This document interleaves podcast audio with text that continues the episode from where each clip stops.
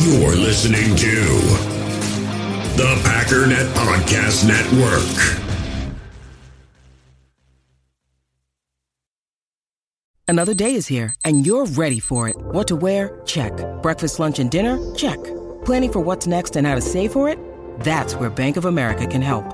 For your financial to-dos, Bank of America has experts ready to help get you closer to your goals. Get started at one of our local financial centers or 24-7 in our mobile banking app. Find a location near you at bankofamerica.com slash talk to us. What would you like the power to do? Mobile banking requires downloading the app and is only available for select devices. Message and data rates may apply. Bank of America and a member FDIC. I'm Alex Rodriguez. And I'm Jason Kelly. From Bloomberg, this is The Deal. Each week, you'll hear us in conversation with business icons. This show will explore deal making across sports, media, and entertainment. That is a harsh lesson in business. Sports is not And, as uh, simple you know, I- as bringing a bunch of big names together. I didn't want to do another stomp you out speech. It opened up so many more doors. The show is called The, The Deal. Listen to The Deal. Listen to The Deal on Spotify. You, you feel this this nervousness on the phone there? Sir, I've been trying to make an urgent phone call up there. I don't think it's something I want to do on an overseas phone. You gotta make some phone calls. Hang up the phone. Prank caller. Prank caller.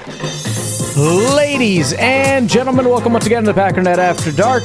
This is the call in show of the Packernet Podcast Network. If you'd like to call in, if you'd like to participate in the show, please feel free to do so. The phone number here is 608 501 0718.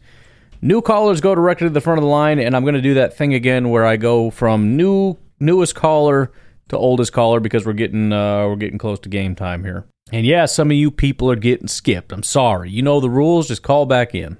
There's no limit. There's no toll. You didn't pay a fee, so shut up.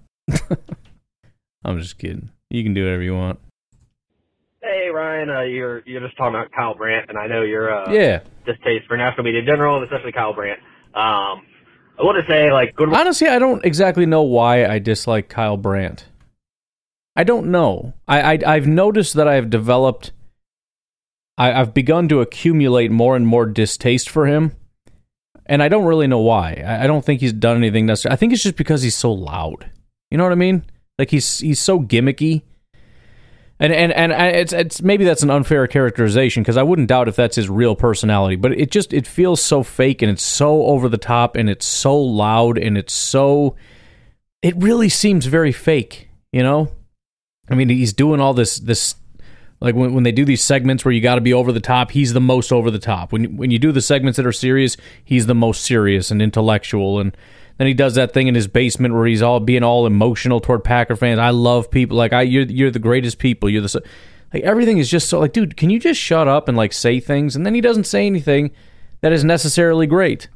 Right? He rips his shirt off and he has a Kirk Cousins jersey on and he talks about how Kirk Cousins is going to win MVP and obviously that was that was stupid. But it was a thing and then we just move on and we got to listen to more of his stuff. And I, I here's what I think. I think it's just that he's the most noticeable. I think a lot of people say a lot of stupid stuff and I just forget who they are because they're forgettable. You can't forget that guy. So when he says something dumb, you just always remember it. Same with Colin Cowherd because he's just a very noticeable uh, person. Some of these guys, though, like I, I kind of remember them, and I'm pretty sure they've said stupid stuff, but I don't exactly remember. I don't know. I'm just trying to figure out why I have such a distaste for him because you're right, I do, and I don't really entirely know why that's the best I can do for you. Good morning. Good, morning football. They Yeah. do three hours a day, five days a week, even during the off season. So that's 15 hours a week. How you do that during the off season and get content, I don't know. But um, I used to watch Good Morning Football every day until Nate Burleson left. Um, Nate Burleson is actually he's like he's a Viking, I know, but uh, he just like very smart and very always had very good points. But he left for actual like a national like general media job outside of football. So Fair enough. Um, he's doing big things. But anyway, um, I see this Good Morning Football like I see uh, CNN and like Fox News. You know, uh, you're not going there for news. You're going there right. because they're not giving you news. They're it's it's about ratings, it's about entertainment, and it's not about the news. So, It's funny how the how true that is. Uh, Good Morning Football, I think you just gotta take it for what it is, and then it can be enjoyable. But just don't expect to be going there looking for uh, good takes or good news, good uh, good tidbits. What what do you do there? Because I just go there for the bad takes, and then I make fun of it, and then I sit here and go, "Why do people watch this?" So I, I guess my question would be like, what is the thing where you look at it and it's like, look, I'm not here because they're saying anything useful. I'm just here because what? I understand maybe sometimes it's like background noise. Like I'll listen to podcasts and sometimes they're not great. I probably should. I, I won't mention it. There is a podcast I have begun listening to more and more, and I don't know why, other than it just keeps popping up and I just keep listening to it. It is a Packers podcast, and it, it th- there's so many better ones out there, and it borderline annoys the crap out of me. Like the more I listen to it, the more it's like, you guys are just something else. But um, but I keep listening, and and it, and it does sometimes make for good background noise. You know, they just keep talking in the background. You know what the heck they're talking about doesn't matter. They they sound entertaining when they talk, and so it's decent background noise. I don't know, but I generally don't do that. If I'm going to watch football stuff, it's it's like I don't want to say it's work because it's it's enjoyable, but there's a purpose to it. There's something I need. There's something I want, and that's the good thing about YouTube. If, if there's something I want to know, I'm going to find it like a breakdown of the the Packers' last performance. Like I'm going to go look for it. I don't necessarily want to listen to somebody just kind of talk about life, like you know what I do on my podcast. I hope I'm better than Kyle Brandt. I don't know. I I, I, I do want to know that though. So call in anybody and let me know why you watch stuff like that if it's not to learn anything. Just to because sometimes you listen to things just to get angry. Because I kind of do that, although I don't think I would if it wasn't for the podcast. So I don't know. I'm I'm not sure. I'd love to I'd love to hear from you. Yes, because that's that's not their job doing the amount of content they do, if you ask me. Um, and that's not what they're trying to do. Um, what are Kyle they trying to do? definitely over the top and Yes. a little wild, but um, Silly. yeah. Anyway, uh, He's like Jim Carrey. You know, like when I was a kid, Jim Carrey was kind of funny. Like like in uh, Ace Ventura, he talked with his butt, and and that was like the best thing anybody ever did because I was like six. Um, but then you become an adult, and you're like Jim Carrey's kind of just an idiot. Like, like aside from entertaining children, like I can't imagine spending seven seconds with that guy. I'm I'm exhausted just thinking about Jim Carrey much less watching. Although I did watch The Mask, and that was kind of funny. But even then, like when he puts the mask on, um, it's a little bit like, dude, freaking chill, bro. And I've noticed that's kind of the thing, like with those shows. It's like high energy, just be really crazy. I don't know. I, I think our uh, well, I, I'll I'll leave it alone because some of you guys like that. um, I'm looking forward to the game tomorrow. I don't know. Just call might and get dumped because I'm sure. Nah, uh, sorry I got you. Your grandmother. Um, Thank you. And hoping we talk Monday about kicking the crap out of the Falcons. Go back, go. I hope so. I'm I'm starting to get more and more confident, and I don't really know why. I, I think I'm just um, the more I kind of settle into things. I, I the biggest thing, and I did mention this on the podcast. Uh, it's it comes down to the quarterbacks, and I mean, who knows? Jordan Love could have a bad day. Ridder, Ridder could have a great day, but it just I think our defense does a good job. They did a good job. I think they'll do a good job, and and they can kind of manipulate Ridder. Might be tough to get to him if he gets the ball out quick enough, but that's where the coverage comes in. Hopefully, they're not just going to play, you know, this oft and soft nonsense because you know we that that's some of the stuff we've done in the past that ends up being kind of annoying. It's one thing to do that with Justin Fields, like we're going to play zone, we're going to drop into our spaces, whatever. We got to watch this guy with Ridder. We want him to stay in the pocket and not throw it. And in order to do that, we can't give them an easy three yard completion because he'll just throw it. And then that three turns into six, and it's like, what the heck are we doing? And then, and then you just let them do that all game. On top of the fact that they're gashing you with the run. We need to do exactly what we were scared the Bears are going to do to us. We need to compress the field, and we need to be working downhill. And if Ridder wants to do something, he's going to have to stand in the pocket, go through his progressions, wait for that guy deep down the field to kind of get get into his break, and then hope that our pass rush can get there, that Ridder can't get the ball there, and or our corners can do it slash safeties can do a good enough job covering that. That would be my preference. But yeah, I'm I'm I'm feeling much more confident in this game than I probably should.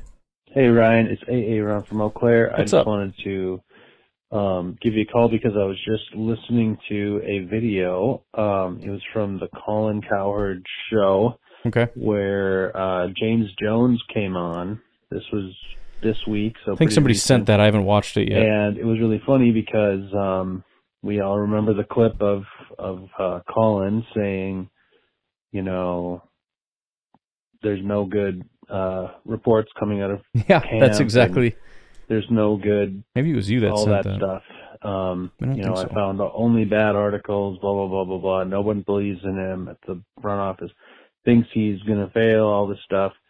Um, and then James Jones comes on and and he goes, "Yeah, I think Jordan Love looked great. Made all the right decisions. Looks like he's extremely in command of the offense. I think Green Bay's in great hands."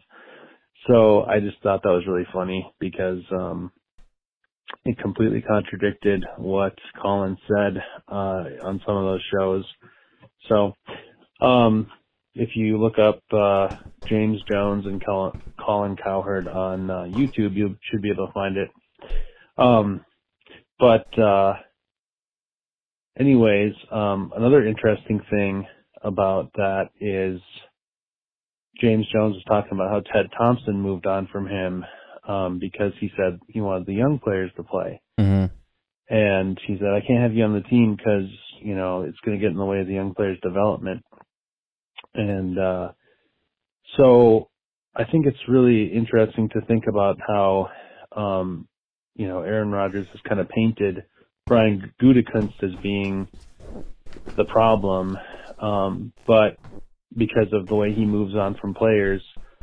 But Ted Thompson pretty much was doing the exact Oh, right. same thing to Play. Well, that was always one of the silly mischaracterizations by Aaron Rodgers when he started talking about, you know, just gloating about how great everybody was prior to this new regime. Like there were so many great people in the building, and Ted Thompson and all that stuff. It's like, dude, Ted Thompson was like Brian Gutekunst on steroids. I mean, Brian Gutekunst kept everybody. Ted Thompson never would have kept these guys ever, and it, he probably would have been right. He probably wouldn't have kept you and given you the contract that you got. He wasn't keeping these guys. He got rid of everybody. He got rid of. He's the one that got rid of Jordy, which you're still pissed off about. This is the way. First of all, this is the way that football works. Period. And you should understand that. But second of all, this is especially the way the Packers work, including all these people that he was gloating about were so great back in the day before. Which I mean, he, he never. That was never meant to be a um, a real genuine comment in terms of really meaning what he's saying. That was a shot at Brian Gutekunst. That was simultaneously saying they were good people back then, and I'm not going to mention you, implying you're a bad person. But I think even more than that, it was you're never going to measure up to what they were. You're not Ted Thompson, and you'll never be Ted Thompson. I think that's the crux of what that was. But it, obviously, if you actually look at it, that's completely stupid. players like James Jones and uh, Randall Cobb and all this stuff that uh, players that are getting on the older side and wanted to come back even for less money and um, so I, I just think Brian Gutekunst has kind of gotten unfairly criticized in this whole um, thing a little bit. Not that he's perfect, but like, oh, Ted Thompson was this this great manager and and Goody took over and then everything was bad. Um, I think Goody is a lot more in the mold of Ted Thompson than maybe it's been painted. So just wanted to point that out. Yeah, and in the areas that they differ, those are exactly the areas where Rodgers got what he wanted. Gutekunst has been vastly different than Ted Thompson because he embraced the all in, in which instead of getting rid of people like he probably should have, he decided to push more money out and keep these guys to try to see if we can push for, for a, a championship. And whether or not that was the right thing to do is irrelevant. The fact of the matter is, the only areas, again, in which they are different are the areas in which Rodgers essentially got what he wanted. The areas in which they are the same, where Gutekunst is like Ted Thompson, are the areas that Rodgers doesn't like. So I don't know. I, that was another thing I was listening to that podcast that shall not be named, and they were, well, one of them was ragging on Ted Thompson and just sounding just dumb. And it's just this typical fan stuff of like, oh, you missed, so you're like that. that that's that's unacceptable. Like what? What the frick are you talking about? How do you? I'm giving all the making it too obvious who I'm talking about, but good lord. I mean, how freaking much of a casual can you be? Hey Ryan, it's Wayne from Illinois. Hey. I'm just starting to listen to your After Dark, where you're semi apologizing for taking time off. You did the right thing. I mean, losing a grandparent is tough. You know, I don't care if you took three days off beforehand. You know, you owed it to yourself. You owe it to your family. So you did the right thing. As they would have said in the, the movie Indiana Jones, you chose wisely. Go Pack Go. I appreciate it, Wayne. Um, yeah, I mean, I, I just, I always kind of took pride in no matter what, I will never miss an episode. You know, I mean, that, that was my mentality for a long time. A few years back when my mom died, um, I got a call. So we had driven, I don't know if I've ever told the story. I probably have. I, you guys know everything about my life at this point. But this was like, I don't know, 2018 ish. We were driving for a work trip. And of course, I got to bring out the whole family. It's like sweet family vacation. So we were on this long drive. We had stopped in, um, well, we didn't stop. We were in, I think, Cleveland. It's a long drive from um, Madison, Wisconsin to Cleveland with a big family and driving all the way straight through. So we pull up at the Embassy Suites because we're big balling like that, you know, when work's paying for it. And we get in there, we finally get settled up, and, um, you know, obviously you're just freaking exhausted. Well, my wife woke me up at like midnight that, you know, people have been trying to call me and, you know, your, your mom passed away. Obviously horrible, devastating. Don't know what to do. I, I, I barely even know what's going on. I got to call my family. I called my grandma who just passed away. This is my mom's mom that, that had passed away. Find out what's going on. The heck happened. And then I just had to go back to sleep. And then I got up at probably four o'clock in the morning the next morning. I grabbed the laptop. I went outside of the hotel. I got in this, uh, the Dodge Durango that we drove this family out to. It was pouring rain. And I got in that truck and I recorded the podcast on, you know, four or five hours of sleep. Had to keep taking breaks because I was crying in between every five minutes or so, but, you know, pause it, gather yourself, continue on. I don't remember if I took time off with some of these other. Uh, I know my, my grandpa was really tough. I believe I recorded. I may have taken a day off. I don't know. But yeah, the bottom line is that that was on the back of my mind. You know, I, I know you have the ability to do it. And, and part of me was thinking, if you're not going to do it, you know, where has that passion and that fire for the podcast gone? That might sound kind of silly, but but that is kind of a thing. Like, you know, that that was a point of pride. You know, again, waking up at two, three o'clock in the morning to do the podcast just so I could do it. And this is before I was making a, a single cent. I made no money. There was no sponsorships. There was no Patreon. There was nothing. But essentially, my wife didn't like me doing it because I spent too much time not paying, you know, not being, go to work, come home, and then I do the podcast. I wasn't spending time with the family. And I said, fine, I will wake up at three o'clock in the morning and I'll do the podcast. There was nothing that was going to get in my way, and I was going to make it work. And I always did, and I didn't miss. So I appreciate that, Wayne. And, and you're right. There's nothing wrong with taking a day off, but it was just kind of weighing on me a little bit in terms of, you know, you physically can do this. You should be doing it. So that was just sort of my thought process, I guess.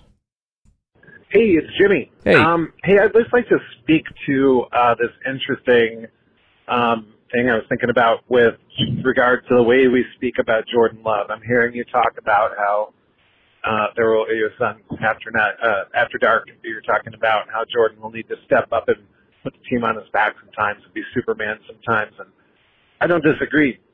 And I think what I keep doing in my head is thinking, can he do that next week? And I think, well, who knows? But then I think we're also talking about can he do that in two years, three years, five years, seven years, ten years? You know, uh, it's such an interesting thing to be trying to project um, this unknown. Uh, and, and unlike Rodgers' first year, where we went six and ten, and and he had a pretty good year, and, and we didn't know what we were going to get, and we were pretty impressed, even though the record didn't show it and whatnot. We saw the glimpses. The difference is this year we seem to have like a real good team around Jordan Love's very first uh, year as a starter, and and it's giving us all little bits of um, of hope that he that we as a team can maybe do something this year. Um, which again, fair. Like you know, everything we've seen tells us maybe that's true. And hope is and, poten- and potential, believing in potential is, you know, what being a fan's all about. So it's all good all around. But uh, I just am noticing that, you know, uh, we're talking about, like, basically, I guess what I'm saying is, game manager, yes, is a huge step up from bust, and game manager might be most of what he is this very first year, which I think is fine and good. And can there be moments when he busts out of game manager? Like, I even want to say game manager sounds per- pejorative. And Yeah, the right. fact is that And and that's sort of the problem. That's why I don't like saying it because people generally see it as you're a piece of garbage, but you're good enough. And that's not really. I mean, that could be what I mean, given depending on the context. But in this context, it's not. It, really is just. I just need you to not necessarily do anything special. Let's let uh, you know Matt LaFleur draw up the plays and and let the guys down the field get open. All I need you to do is is do the right things at the right time. And he does seem to be that guy. And and to get to your earlier point, um, can he be that guy that puts the team on his back? I genuinely believe he can from time to time. It really is just a question of how often. Will it be a once a year thing, a twice a year thing, a five times a year thing? I think that's that's sort of the biggest difference. And then everybody has terrible games. Is that a once a year thing, a ten times a year thing? You know what I mean? So that's that's going to be the makeup of Jordan Love. But I think from what we've seen from him and his strengths and weaknesses, I have really no doubt that he's going to have some special games. I mean, he he's kind of you know it's sort of that Christian Watson thing where you know when he has a good day, it's going to be a real good day. I mean, last week could have been that week if he just didn't miss.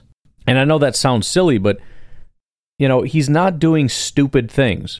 It's just he's just off a little bit. That pass is a little off. That pass is a little off, and you had like five of those, and it's like, well, that's not great.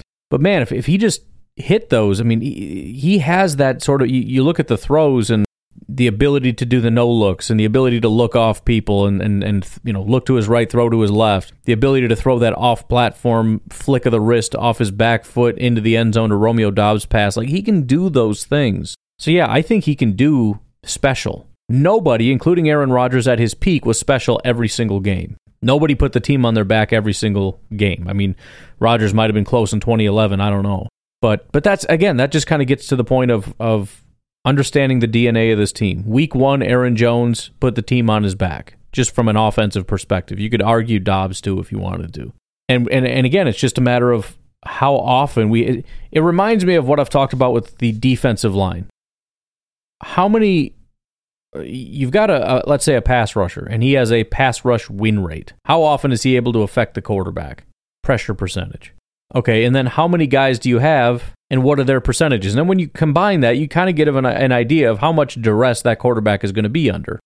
It's similar to how I'm viewing this offense. We've got Aaron Jones. How many times a year does he put the team on his back? Like five? Which I mean, I don't mean that to be negative. I mean that's awesome to be able to be like the guy that wins the game. There might be like four or five of those games every year. Okay, great.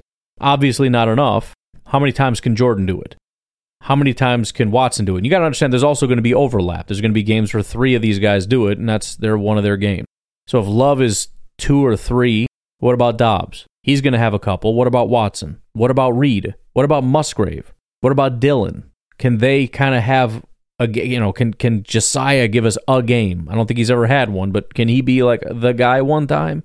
Malik or Wicks, are they ever going to have? You think they might have one this year? But that's what we need. That's the point. That's that's how you get to ten wins or eleven wins or twelve wins because guys got to step up. Everyone's going to have bad days, but the more guys you can have with very few bad days, and the more guys you can have with put the team on his back days, the better your team is. And sometimes your DNA is we got Rodgers, we got Davante, and they put their team on their back. Like Davante's puts the team on his back.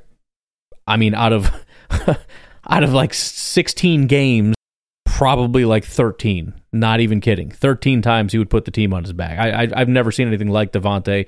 Almost never has bad days and carries the team constantly. So sometimes that's how you win. And sometimes it's different. Like, when, you know, later on when it became Rodgers and, and uh, would have a handful of games, Jones would have a handful, Lazard would have one or two, MVS would have one. And we would just have these, like 2019 was so weird where it didn't seem great, but there was always just that one guy that popped off and we won. So that's that's the learning process is learning okay, so so what do we have in these guys? And that's also why we don't need to overreact. You know, if Watson comes out and he doesn't look good, it's like, "Oh crap." What what do you mean oh crap?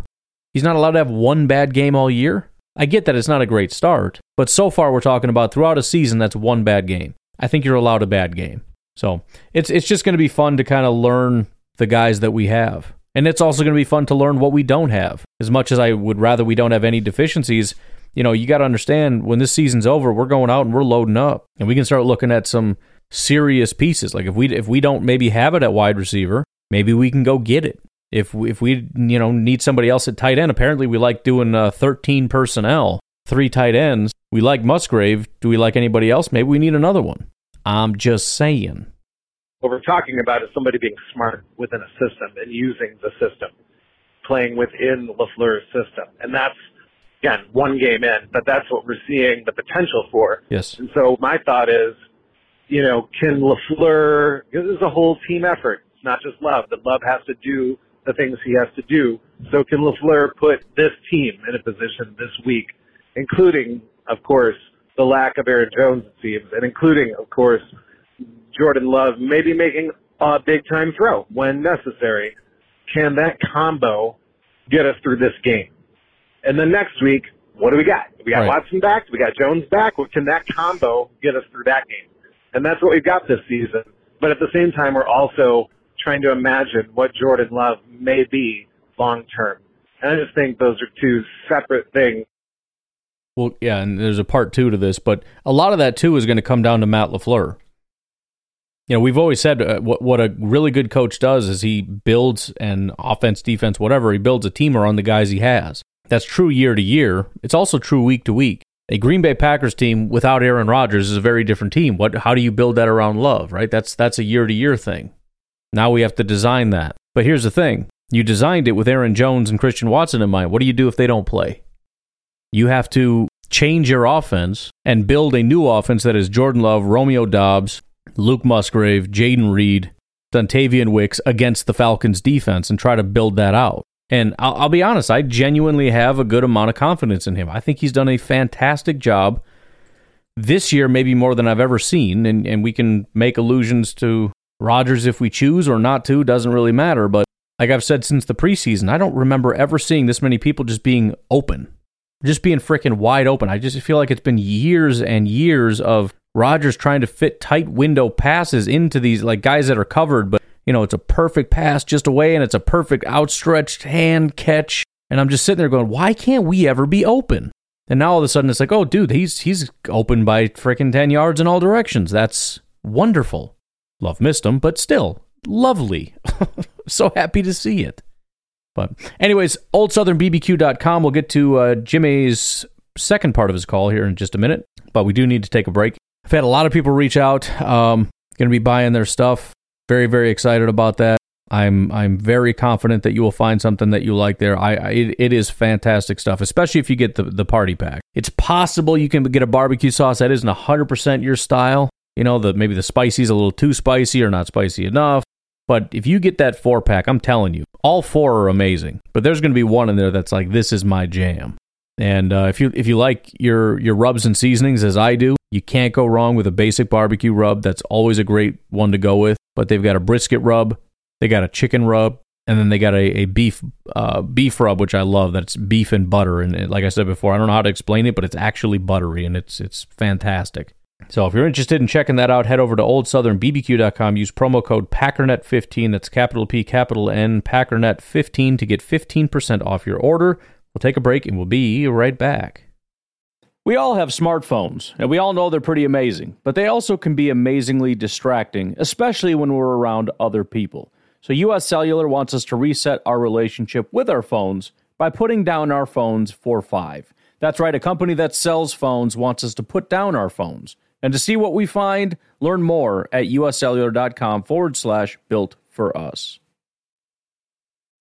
In the hobby, it's not easy being a fan of ripping packs or repacks. We get all hyped up thinking we're going to get some high value Jordan Love card, but with zero transparency on available cards and hit rates, it's all just a shot in the dark. Until now, introducing slab packs from arenaclub.com, the only repack that provides real value, a complete view on all possible cards, and clear hit rates for each one. Now, when I buy slab packs on Arena Club, it finally feels like I know what I'm getting. And honestly, the best thing for me and my son is the fact that we're kind of novices into this.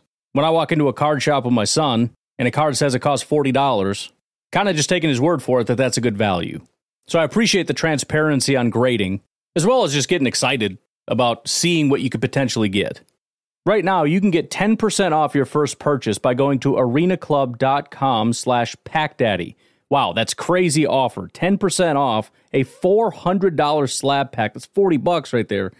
Anyways, that's arenaclub.com slash packdaddy for 10% off your first purchase.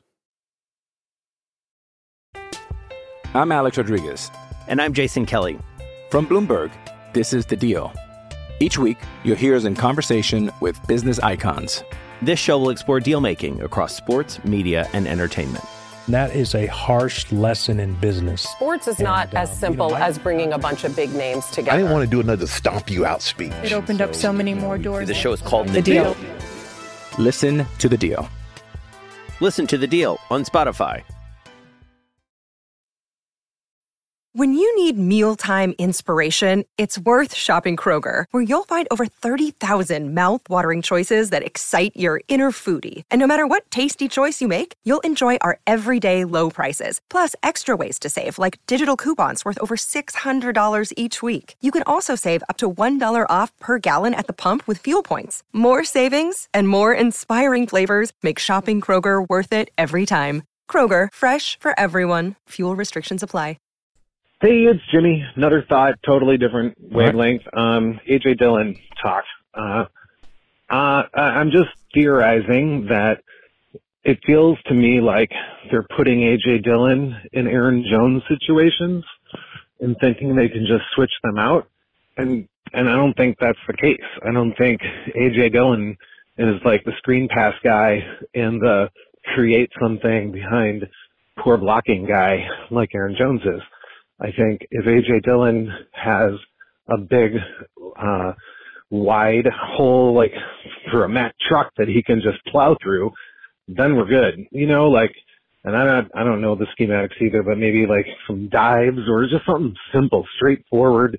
Just make him a big hole and let him plow through it. And, and I think that is part of the issue right now is they're trying to just slip him in there and run the same plays that they would with Aaron Jones. Um, so my hope is that maybe there's a silver lining with the uh, the Jones hamstring situation, and they're maybe they'll be forced to, um, you know, think about this as an AJ Dillon Sure. game and call plays that better suit his skill set. I mean, it's a fair point to make. Um, you know, you could- you could draw a parallel there between you know Aaron Rodgers and, and Jordan Love when Jordan Love comes in to replace Aaron Rodgers. It's still largely an Aaron Rodgers offense that Jordan Love is running, as opposed to taking an entire offseason saying, okay, what is Jordan Love and how do I build an offense around him? It's easier to do that in a full offseason as opposed to this week, especially when you got a bunch of other players on the team that are like, hey, we're going to switch stuff up. It's like, what are you talking about? Why would you switch it up? Just keep it the same and see if Jordan can fit the uh, the mold. Now, you could theoretically call you know two different things with Jones and Dillon, but I do think you, you generally want to keep things the same. You don't you don't want a situation where you know when one back is out, you know what they're doing. When the other back is out, you know what they're doing. You know, you cut your playbook in half, and this half of the playbook is for Jones, this half of the playbook is for Dillon. The problem is that cuts it in half for the defense as well to give them a much better idea of what you're going to do. So so to your point, it's more likely that this is how we run and we want both of you to do it. But the way that it was designed is around your superstar, who is Aaron Jones. So, yeah, it's entirely possible now that Jones isn't playing. It's like, all right, now we're going to build it around Dillon a little bit more. Maybe I don't know. It's it's a it's a good thought. Um, the other thought is, if that's just not going to happen, and we need those Aaron Jones plays, let's use Patrick Taylor for those. He seems like he can be uh, mini Aaron Jones, or bring in Emmanuel Wilson. Sure. You know, make him active for the game. If we're down a running back, maybe it's a good chance to like keep him active and give him a a shot. And if he becomes a hot hand, ride it for a little while. Um, again, just got to beat the Falcons. That's what we got to worry about this week. Right.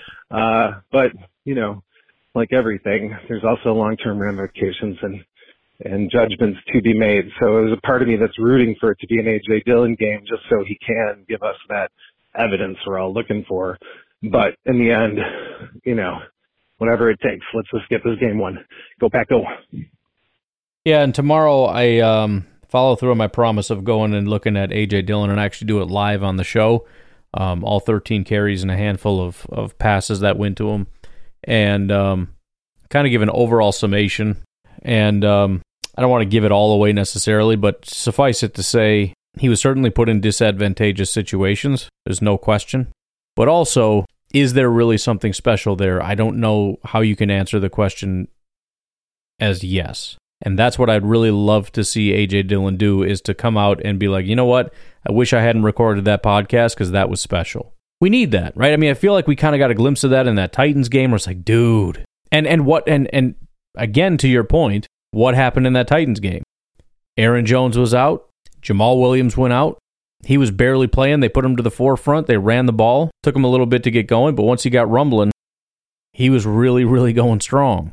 So maybe we will get a little bit more of that, which would be pretty glorious. Because I, I, I want him to be the guy, no doubt about it. I like Dillon. I want him to be here. I want him to be that dude. But we, we got to see something more than what we're seeing, which is, I think, at best, he's really, really good at taking what's there.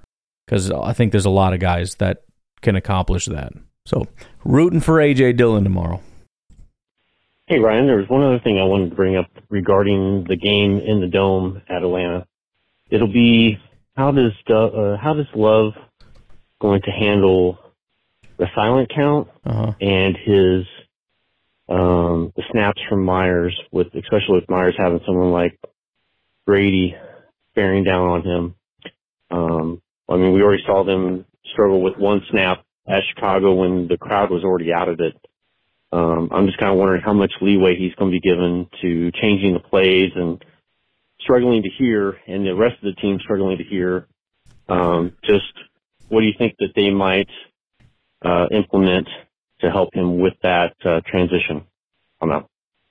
Yeah, it's a good point, and it it not only ties into what we've been talking about in terms of uh, you know learning about the team, but it's also a good point about what was talked about points that I had mentioned previously about the team and Jordan Love don't know what they have in Jordan Love. You know, you know to some degree, but you just don't know. This is another test. This is one of those factors that you don't know because of how he performs in practice or because of how good he is in the meeting rooms. It's one of those things that we won't know until we get out there and see it, right? I mean, I mean, uh, so many different factors. I mean, we, we started to see him struggle with wind, and that, that makes you wonder, like, well, that sucks because we play in Lambeau Field, and maybe he'll be better in domes. And I forgot about that until this moment. You know, he, he, some of those missed passes. Where did we play? We played at Soldier Field in Chicago.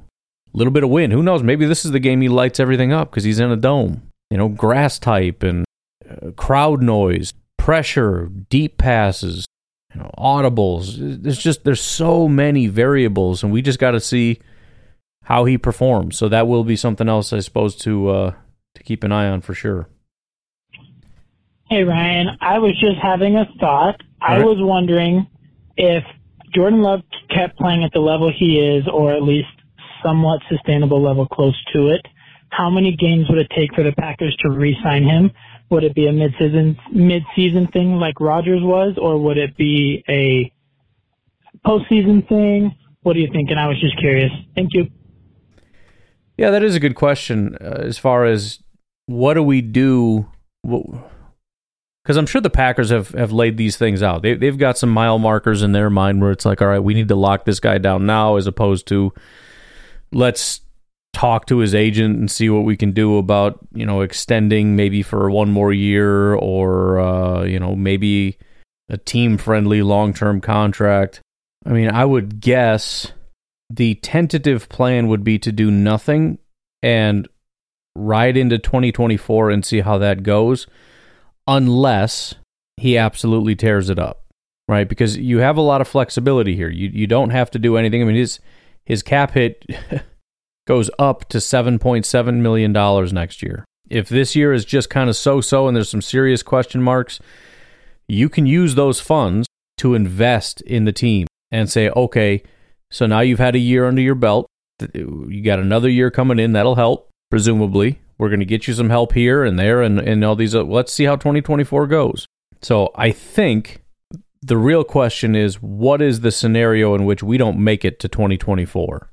and um, that starts tomorrow with him essentially continue because eh, eh, I, I want to say like doing better than what he did, but but that's not even necessarily fair because again, by some metrics he struggled. By other metrics, he's the like the number one quarterback in football right now. I mean, statistically, he's doing really well. But even some of the advanced metrics, you know, I, uh, I don't know if I posted it on social media or not. But if you look at, I think EPA per play on one uh, axis, and then what was the other one? I don't remember exactly what it was. Something else, another advanced metric. I mean, it's a traditional you know, linear regression model or whatever you call it, where obviously top right is the best, and Jordan Love is by himself way top right. If he comes out and throws three more touchdowns, you know, 250, 300 yards and three touchdowns, we have to start looking at that and going, you know, there might be some issues, there's some things to work on, but he's kind of freaking tearing it up right now. So we'll see. It seems unlikely it gets to that point, but I mean, if we got back to back games, we might need to start having that conversation of, I mean, first of all, playoffs are a guarantee. Like we have to get there. That level of play, and it's not just statistics, but I mean, if if we start to see this as being the norm, and he is performing at you know top ten, borderline top five quarterback territory, and we get into the playoffs, and let's say we're making a run in the playoffs to the point where it's like you know they they belong here in this Super Bowl hunt. Not just they happen to limp in, but they're one of the teams that gets scrapped right away. Like they they are up there with the Bills and the Bengals and all these different teams. It could happen. I mean, it could be a situation where you know what we're going to lock. He's the guy. He is the guy. Um, now they may still wait until the offseason anyways, but you know you might have David Mulugheta sitting there going, "Look, he's had to wait long enough. Everybody else in his draft class got paid. This guy is playing up to, I mean, he, he's up on Tua's level. He's up there with, you know, those boys. He should be getting paid. He may, it may happen. It's an interesting question I hadn't really thought about before, but, but it is, you know, I, maybe it's just because I don't allow myself to go there too much. You know, the, the, what, what happens in the extreme positive uh, side of things. Now I've got even more reason to, to hope that that happens. Just give me three touchdowns and no picks. I don't even care about the yards. You give me three touchdowns and no picks, and we got to have that conversation. Hey, Ryan, it's Garrett. Hey. Just wanted to uh, chime in before Sunday's game against the Falcons. Um, I wanted to see what you thought about uh, how many running backs do they bring into this game, considering that I think it's safe to assume that Aaron Jones is probably not 100%. So who do they bring up and why? Because I think, uh, with given how good the defensive line is for Atlanta, I still think that they can run the ball against them. And to keep the pressure off of Love, I think that they need to run it more than they did, obviously, against Chicago and stay with it not go away from it. Um, and then secondly, with Watson definitely probably being out again. Uh, these new, these guys that are rookies like Wicks and Heath, I'm hoping that these guys are more in tune to what they need to do in this game because I think every single play is going to become even more crucial against uh, teams that are better like Atlanta than it was like last week. Um, my hope is that the defense comes out and actually gets more turnovers and actually puts more points on the board to put Atlanta in a position where they can't run the ball anymore. Sure. So, uh, go pack go. Let's hope that we're barbecuing some Dirty Bird wings Sunday afternoon. I'm out. It's a great call, by the way. I got to figure out what I want to make that is. I keep saying I'm going to do that, and then I don't do anything. Like I, I want to, you know, eat your enemy or whatever kind of crude thing that's called. What, what kind of a? Oh, jeez. Freaking Florida Tennessee game is a debacle. Quarterback takes a knee to end the game, and a guy, a guy just comes and lays him out. this game's never going to end. Freaking Tennessee calls a timeout with no chance of winning. Anyways, that was funny. Type in Georgia foods, expecting peaches to come up, and I see uh, uh, Khachapuri, Khinkali. It's like, wait a minute. You did you think I meant the country? Stupid.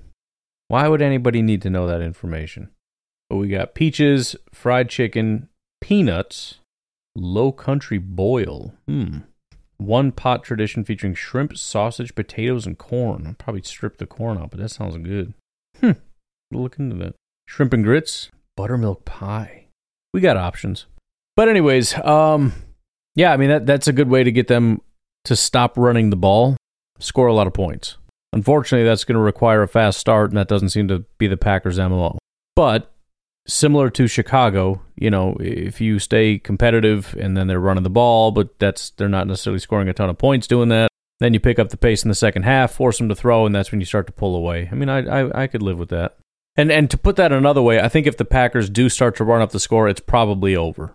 Which is unfortunate for the Falcons. And and look, maybe they turn into a passing team. They've certainly got weapons. They just need the quarterback to get on you know on the freaking ball. But it's an unfortunate position to be in if you're one of those teams where, boy, if they start to get a lead, we're in trouble because we're not built for that. Well, then you're not built for the NFL, flat out. But it's still up to the Packers to make sure that they don't get dictated to by the Falcons, who play good defense and run hard, and you just keep it a close physical game and you win that way. We cannot let them play that game.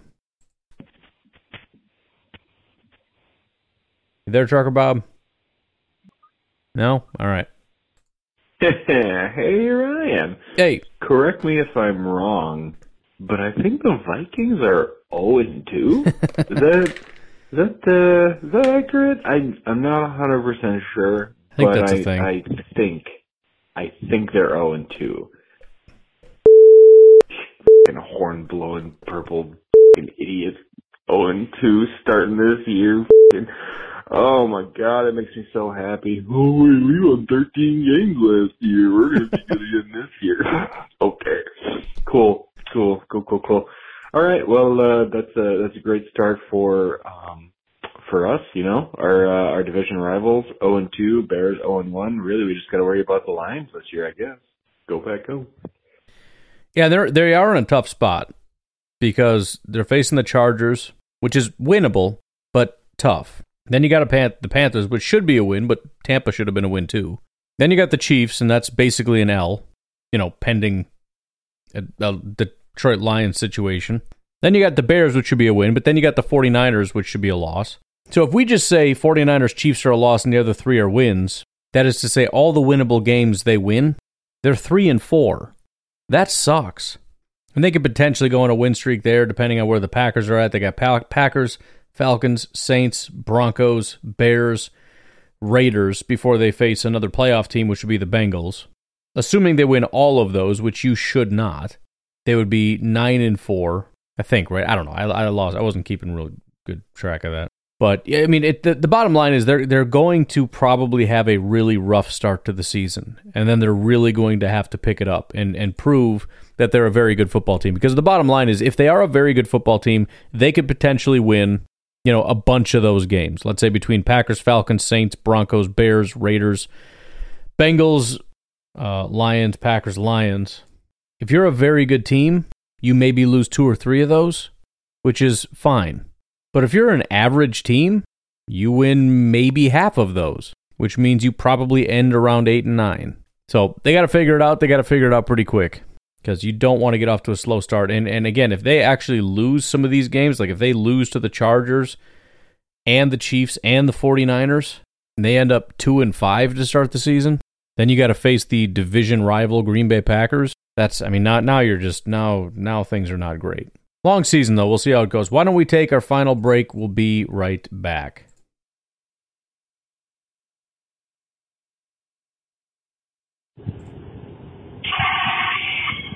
Hello.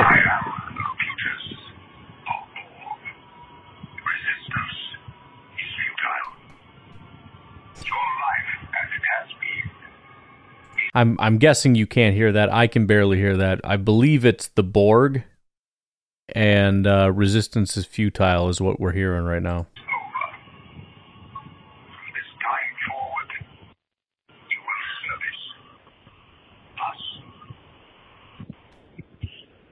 Packer Bob here. Hey, what's up? Just letting the Bears know who's in charge.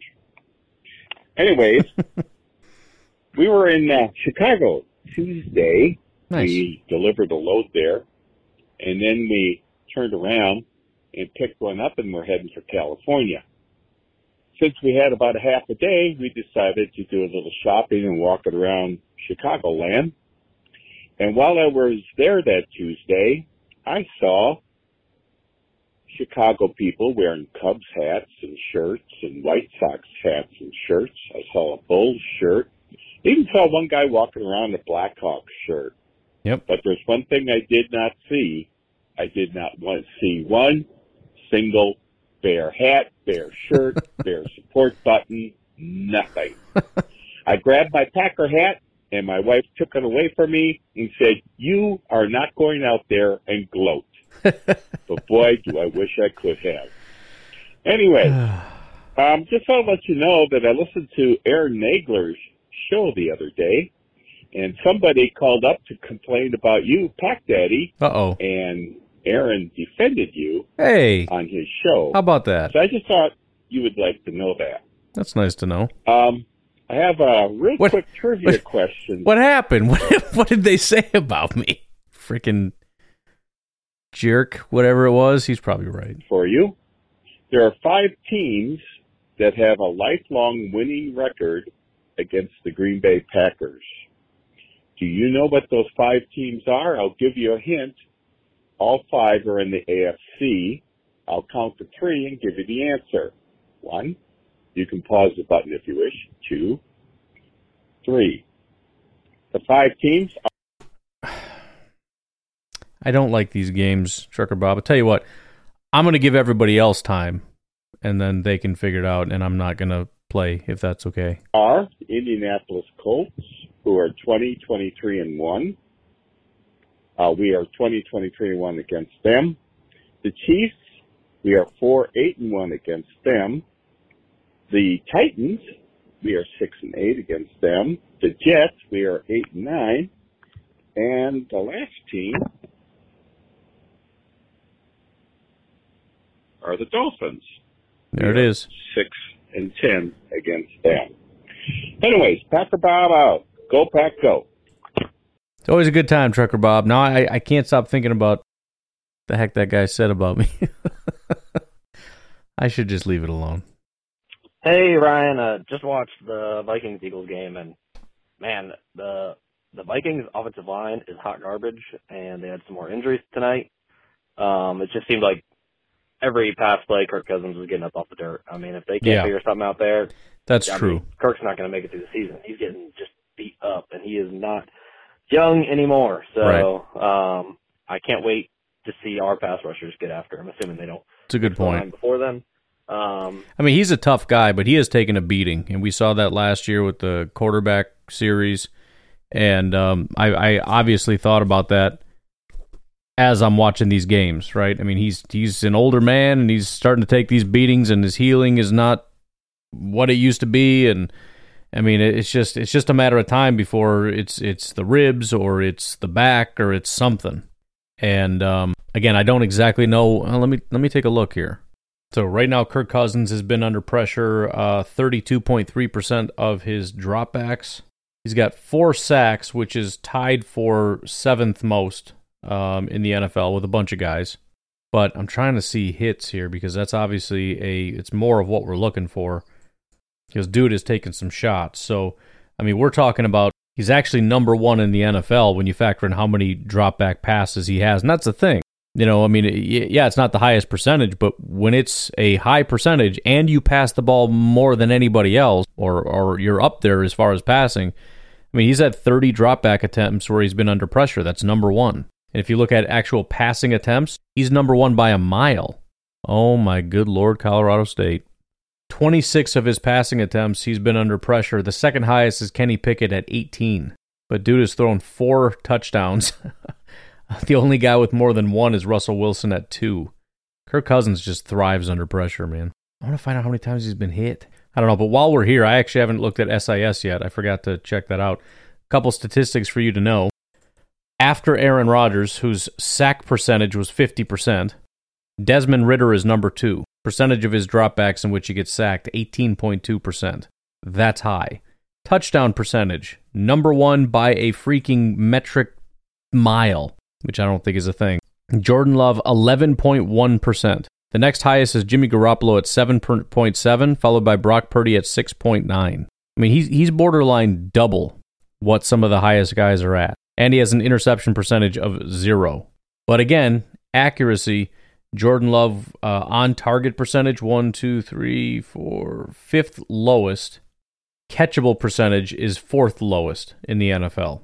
But but here's the thing: just imagine if his accuracy went up a tick. I mean, he's he's his statistics are already above everybody else, and he missed more throws than anybody else on a percentage basis. My goodness.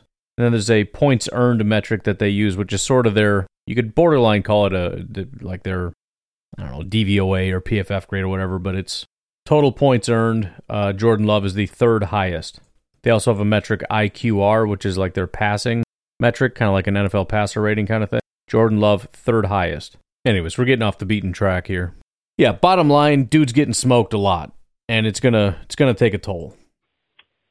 For the Falcons this week, I'm a little nervous. You know, good running teams always make me nervous, and I do think they're a good running team. They got, yep. Uh, but you know, because Packers historically, you know, we're never good against the run. But uh, how is the team as a whole, uh, PFF wise, against the run week one? Obviously, week one's one week, can't base it all on that. But uh, I think key is going to be shutting down the run for us because I mean, who are they going to throw the ball to, right? So, um, but yeah. Anyway, go Pack, go. But you'd mentioned how good are they against the run? I don't know if you meant to ask how good are we or how good are they at running, or maybe you meant what you asked. But right now, the Green Bay Packers against the run uh, via DVOA. So looking at what the Packers did, adjusting it for it being the Chicago Bears, they rank 11th with negative 22, which is fantastic. It's 22% better against the run than your average defense. How good are they against the run? Well, through week one, they rank 18th with a negative 17.1. If you really want to know about a team that's going to, you know, suck against the run, wait until next week, and we'll we'll see what happens on Monday. But the Saints right now are uh, ranked very very low, 26th against the run. Historically, hasn't been the case with them, but anyways, uh man, oh man, you know what? Let's let's go ahead and do one more. I really really would like to go to bed, but we got a lot of calls, and uh, let's do one more. Bing. Hey Ryan, it's Seth. Hey. Uh, hopefully you can hear me okay. I got my headset in and um simultaneously getting myself some breakfast. Anyways, now that I've told you everything you don't really need to know or care about, um, I had a couple thoughts for you. Okay. Rashan Gary, man, I know they used to, his nickname was Bane because he had, I think it was during COVID or something, but he had a mask on working out in the off season. He just looked super dope. Yeah. You know, just looked super intimidating, which I'm fine with. But I think we need to change his nickname to Famous. Because, Famous? Uh, let's be honest. That's how lethal he is. Um, Seamus? What's my other thought? What oh was yeah, uh, regarding Rodgers. Well, first that sucks, man. I can't even believe it. Right. This doesn't even seem real. Makes me really wish he would have just retired. Just, I mean, well, Yeah. I guess not really. It's not like the picks, but I, I I just feel that. bad for him. I guess is what I'm trying to say. Um, also, but I what I want to talk about was the pick um, that we're going to get. You know, a lot of people are upset. Oh, we're going to get a second now, not a first. However, if and I know this is this is some hypotheticals here, but if the Jets were going to be good with Rodgers, we would have had you know like what somewhere between like the 28th and 32nd pick. Yeah. Um, I don't think they were going to win the Super Bowl, but just just uh, bear with me. I get it. And uh, I anticipate them sucking with Zach Wilson. I can't say that for certainty, but so we may now end up with like the 36th pick. So we're talking about less than 10 picks different is my what I anticipate happening. And uh, if they are good at Zach Wilson and end up still, we get like if they end up you know finishing top five. Let's be real. Then they really did have a chance to win the Super Bowl with Rodgers, and uh, we would have you know it have essentially been a second round pick at that point anyways, you know, 32nd pick, whatever. So, I mean, it does suck first and foremost for Rodgers. Um, it also sucks that, you know, we don't get a first, this is the first, not a second. But the point is, I don't think the value of that pick is actually changing that drastically. So, anyways, that's all I got. Talk to you later. Yeah, and that was kind of my take early on in this process. Is it we're we're, we're very likely to get a oh my back oh kind of pulled something there in my back again um a late first or an early second and now we've locked in the second and so we can just hope for an early second which again always kind of seemed to be the case it was it, it, was possible that you might see Aaron Rodgers and the Jets have a bad pick, but what what really was their floor? I mean, they had picked what 15 last year or 13? I think 13 because that's what we ended up getting from them. Had 13 with Zach Wilson. I guess you could say that's their floor. Like if Rodgers really isn't helpful and the offensive line is terrible and you know Rodgers struggles and the defense maybe takes a half a step back. I, I but but more than likely you're in the 20s. But look, man, I mean, uh, like I said before, a second round pick is valuable. It's not as valuable, but you can get some studs, and we're going to get. Hopefully, we're going to get us, ourselves a stud. Anyways, I am going to end it there. You guys have a good rest of your night. I will talk to you tomorrow. Have a good one. Bye bye.